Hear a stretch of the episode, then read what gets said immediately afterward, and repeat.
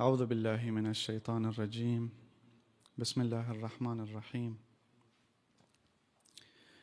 رب اشرح لي صدري ويسر لي أمري. واحلل عقدة من لساني يفقه قولي. اللهم إني أسألك نفحة من نفحات رزقك تجعلها عونا لي على نفسي ودنياي وآخرتي. اللهم افتح لي ولأهل بيتي باب رحمتك. اللهم اجعلني ممن يخاف مقامك ويخاف وعيدك ويرجو لقاءك ويرجو أيامك. واجعلني أتوب إليك توبة نصوحة. نقرأ في الحديث الشريف واظن أغلبكم سامعين هذا الحديث. اطلبوا الخير دهركم. أطلبوا الخير دهركم وتعرضوا لنفحات رحمة الله. النفحة يعني شنو؟ النفحة يعني بمعنى النسيم أو حبة الرياح أو بمعنى الهدية. مثلا النبتة علشان تنمو النبتة علشان تنمو تحتاج إلى نسيم النفحة الصباحية. الإنسان أيضا إذا نوى يستفيد من النسيم أو النفحات الإلهية لازم يعرض نفسه إلى هاي النفحات. متى تجي هاي النفحات الإلهية؟ مثلا شهر رجب شعبان رمضان. مثلا عند قراءة دعاء كوميل اللي إن شاء الله نبي نقرأ مع بعض عبر المتابعة في البث المباشر. عند قراءة المناجاة الشعبانية إن شاء الله. إحنا لازم نعرض نفسنا إلى هاي النفحات علشان نستفيد منها علشان نكون في معرض رحمة رب العالمين. إحنا بدينا في كلمة سابقة في جامع الإمام الحسين في إسكان عالي بالشرح بسيط مختصر يعني لدعاء كوميل. وخلصنا من أول فقرتين. بسم الله الرحمن الرحيم. اللهم إني أسألك برحمتك التي وسعت كل شيء وبقوتك التي قهرت بها كل شيء.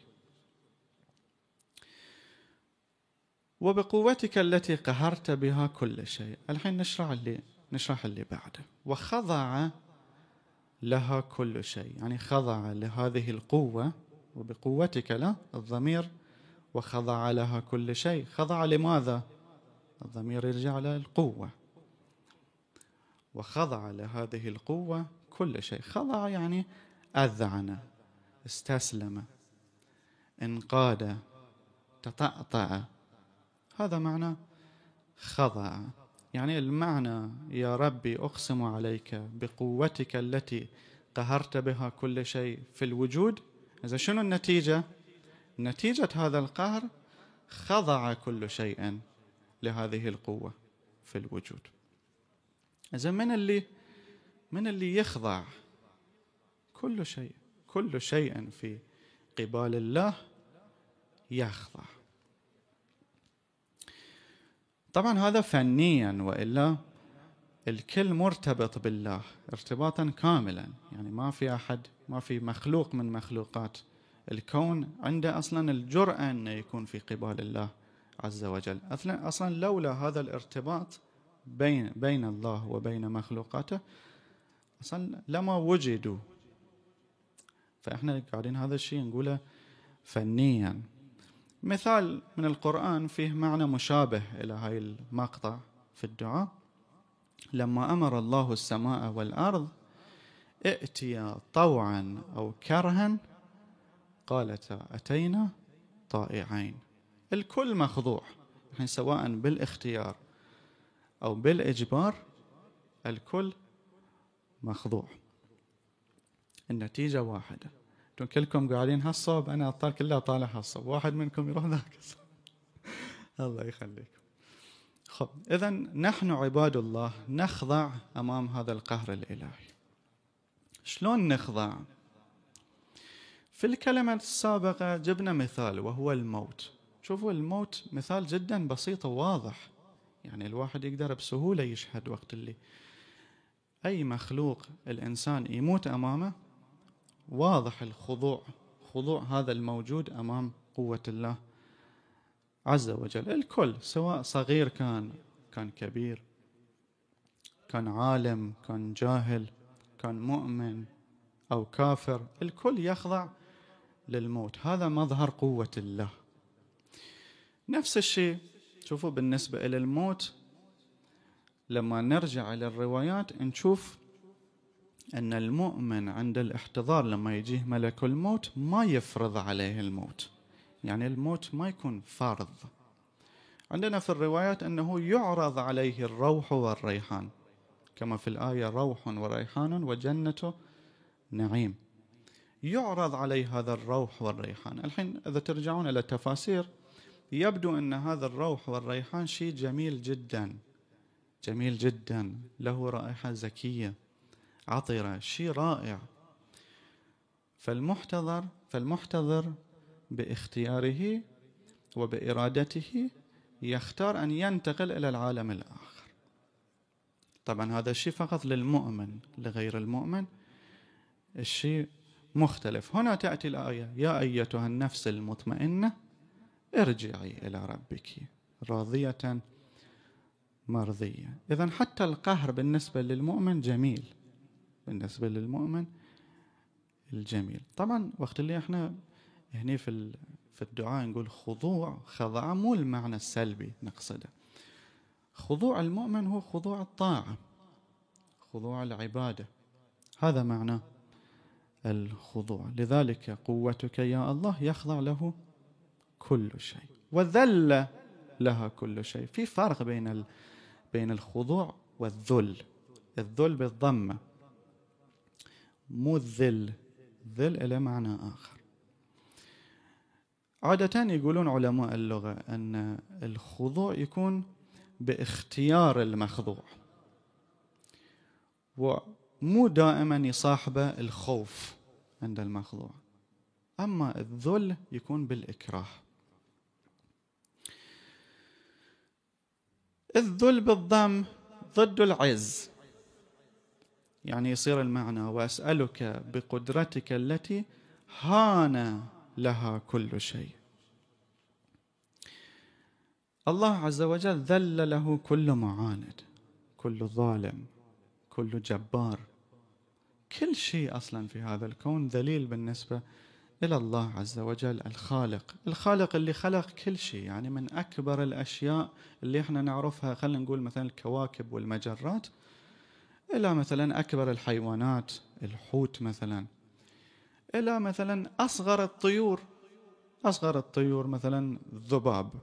هاي كلها أمثلة موجودة في القرآن الكريم. ما في شيء صعب عنده. كل شيء. ومع أن خلق هاي الأشياء الكبيرة هذا الكون الكبير هو أكبر من هذا الكون. ما في شيء يقدر يدعي أمام الله أن أنا ربكم الأعلى إلا إذا مو فاهم السالفة عدل. الله هو هذا. شوفوا وما يفرق عنده وقت اللي يخلق شيء صغير بالنسبة له أو شيء كبير نفس الشيء. يعني مو أن مثلا الكبير يتعبى أكثر أو الصغير مثلا يتعبى أكثر. الحين تشوف في زمننا هذا بعد مثلا آلاف السنين تطور العقل البشري. مثلا يجي لك شركة Apple يقول لك والله إحنا سوينا لك processor قدرنا نسويه هالصور مثلا. نسميه مثلا M 1 عندهم شيء عظيم إنه أوه إحنا سوينا مثلا. شنو هذا؟ الله عز وجل خضع وذل له كله كل شيء. هني ممكن إحنا نصنع قاعدة. شوفوا إحنا لازم نتخلق بأخلاق الله عز وجل. في الدعاء وفي غيره. أن نشعر بالقوة. ليش؟ لأن الله قوي. أن نشعر أن إحنا قادرين على قهر أي شيء. ليش؟ لأن الله هو القاهر. شوفوا تحدي إرادة أهل الإيمان. لكل العالم إذا استند إلى قوة الله فأنت تحمي نفسك وتتدرع بالله عز وجل. لما تطالب بالحق لا تطالب بالحق من موقف ضعف وهوان لا مو كذي. وبجبروتك التي غلبت بها كل شيء. طبعا الجبروت هني مو المقصود المعنى السلبي يعني هذا الجبار اللي مثلا يشتغل على حسب هواه يظلم الآخرين. لا مو هذا المقصود. الجبروت هو عالم العظمة والسلطة والقدرة. المقصود الجبروت الإلهي التي يغلب بها كل شيء. الآن هل ممكن للجبروت الإلهي أن يغلب كل شيء؟ نعم هل ممكن أن تستند إلى الجبروت الإلهي لتغلب كل شيء؟ نعم. هل ممكن أن تتخلق بالجبروت الإلهي؟ نعم. مثلا المرات الوحيدة اللي النبي صلى الله عليه وآله وسلم كان يأذن بالتبختر والتفاخر والتشامخ هي في مواجهة الأعداء. يعني وكأنك تشعر نفسك أمام العدو أن ما في أحد يقدر يغلبك. ما في أحد يقدر يغلبك. أن تشعر الآخر الطرف الآخر بسلطان عظيم بسبب الانتماء الإلهي اللي أنت منتمي إليه. إذا الدعاء هنا مو فقط علشان ننزل رؤوسنا لما نقرأ هذا شيء زين. وخضع وذل لها كل شيء. ولكن أيضا لنفتخر ولنشعر بالقوة والقدرة والثقة والشموخ تجاه أعداء الله سبحانه وتعالى. قلب غالب إرادة غالبة. مثلا اغلب الشهوة إذا تحركت. كن جبارا عليها. اغلب الخصم إذا عتى. لأن القيومية للدين. هاي الأسماء في الحقيقة مفاتيح ترى. تعلمنا. وبعزتك التي لا يقوم لها شيء. يعني شنو العزة؟ العزة بمعنى الغلبة والقهر. كما في الآية وعزني في الخطاب يعني وغلبني في الاحتجاج. هذا معناها. في اللغة لما تقول قام على الأمر لأنه يقول وبعزتك التي لا يقوم لها شيء. في اللغة العربية وقت اللي يقول قام على الأمر يعني دام عليه وثبت عليه. إذا نعكسه. لا يقوم يعني لا يدوم لا يثبت. إذا المعنى يصير أقسم عليك بغلبتك التي لا يثبت أمامها شيء بل كل شيء متضائل أمام عزته وسطوته. وبعظمتك التي ملأت كل شيء. العظمة لله كما في الحديث العظمة ردائي. وما عدا الله ضعيف. كما في الآية القرآنية وإن يسلبهم الذباب شيئا لا يستنقذوه منه. ضعف الطالب والمطلوب. وبسلطانك الذي على كل شيء. السلطان من السلطنة فهو المتسلط والمالك والقادر. وتسلطه على ما في الوجود يعني الأشياء كلها مسخرة. لإرادته كما في الآية الكريمة والأرض جميعا قبضته. مو بس الأرض والسماوات مطويات بيمينه. فعلوه يعني على كل شيء وبسلطانه الذي على كل شيء بسبب سلطته على كل شيء. وبوجهك الباقي بعد فناء كل شيء. الوجه يعني الذات الإلهية. الوجه يعني الذات الإلهية. كما في الآية كل شيء هالك إلا وجهه. يعني أقسم عليك بذاتك التي تبقى ويفنى كل شيء. شوفها هنا هاي الفقرة فقرات كلها قسم ترى. يعني وقت اللي تقول اللهم إني أسألك برحمتك يعني أقسم عليك برحمتك وأقسم عليك بقوتك وأقسم عليك بجبروتك. هاي كلها فقرات قسم. يقولون هاي الفقرات كلها توحيدية ترى. هاي الفقرات كلها تتكلم عن التوحيد. ترسخ يعني أول أصل من أصول الدين اللي هو التوحيد. هذا الأصل اللي جميع الأنبياء الكرام ماتوا علشانه ترى. قتلوا علشانه علشان ترسيخ هذه المفاهيم. ذبحوا علشانه سجدوا علشانه أسروا علشانه الحين إحنا قاعدين نسمع هاي الفقرات التوحيدية على لسان من؟ إمام الموحدين وإمام المجاهدين أمير المؤمنين عليه السلام. ترى مو شيء مو شيء هين ترى. يعني إحنا لو ناخذ هذه الأدعية بأكملها خاصة دعاء كمل والمناجاة الشعبانية سألوا الإمام الخميني سألوه أن أي الأدعية والمناجات والزيارات هي أأنس إلى قلبك؟ تحبها واجد؟ قال دعاء كميل الشريف والمناجاة الشعبانية. وأنتم من حظكم إن برنامجكم كذي دعاء كميل والمناجاة الشعبانية. شوفوا هاي الأدعية هي بمثابة جامعة أكاديمية لتعليم التوحيد. كجزء لتعليم الإمامة لتعليم الولاية لتعليم كثير لتعليم الدين. وبأسمائك التي ملأت أركان كل شيء. خب الأسماء جمع اسم وأصله جاي من السمة يعني العلامة. أسماء الله مو أشياء زائدة عليه هي صفاته صفاته عين ذاته. يعني بأسماء الله يعني القدير العليم المحيي المميت الغني غيرها من الصفات. وبأسمائك التي ملأت أركان كل شيء. وبعلمك الذي أحاط بكل شيء. العلم بمعنى إدراك الشيء بحقيقته هاي الحالة اللي تحصل عند الإنسان يسمونها علم. هذا اليقين اللي يحصل عند الإنسان إدراك الشيء بحقيقته. هذا تعريف العلم. الذي أحاط بكل شيء. أحاط بالأمر يعني أحدق به من جوانبه. كما في قوله والله من ورائهم محيط. وكما في الآية يعلم ما في السماوات والأرض ويعلم ما تسرون وما تعلنون. هنا في ملاحظة مهمة إخواني وأخواتي أنه الله عالم بكل شيء. يعني عالم فعلا بكل شيء. يعني عالم بصدق نياتنا. عالم بصدق توبات توبتنا. عالم بصدق ندمنا. كما في الآية يعلم خائنة الأعين وما تخفي الصدور. وبنور وجهك الذي أضاء له كل شيء. النور يعني الضوء خلاف الظلمة. ولكن هنا مو المقصود النور الحسي.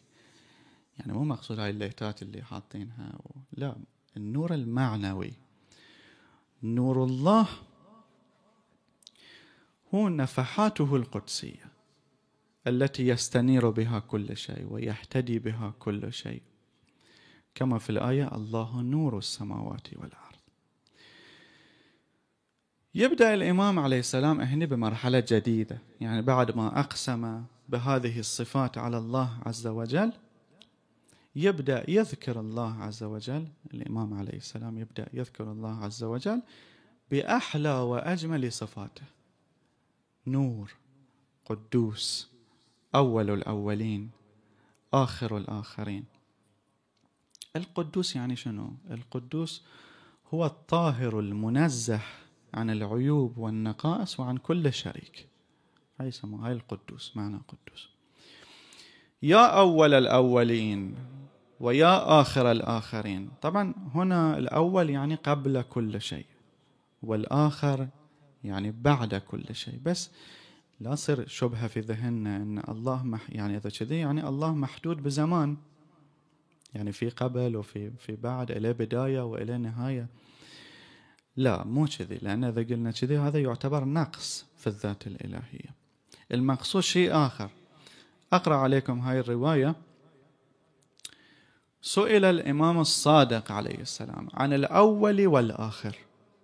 فقال الأول لا عن أول قبله ولا عن بدء سبقه والآخر لا عن نهاية كما يعقل من صفة المخلوقين.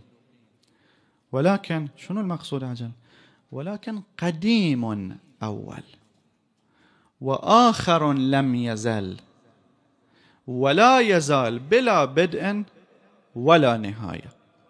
يعني قبل ما يكون أي شيء موجود الله عز وجل كان موجود. بعد ما كل شيء يكون مو موجود بعد الله عز وجل موجود. ولكن قد يطرح هذا السؤال إن أنت شنو قلت في الدعاء؟ شنو مكتوب؟ يا أول الأولين.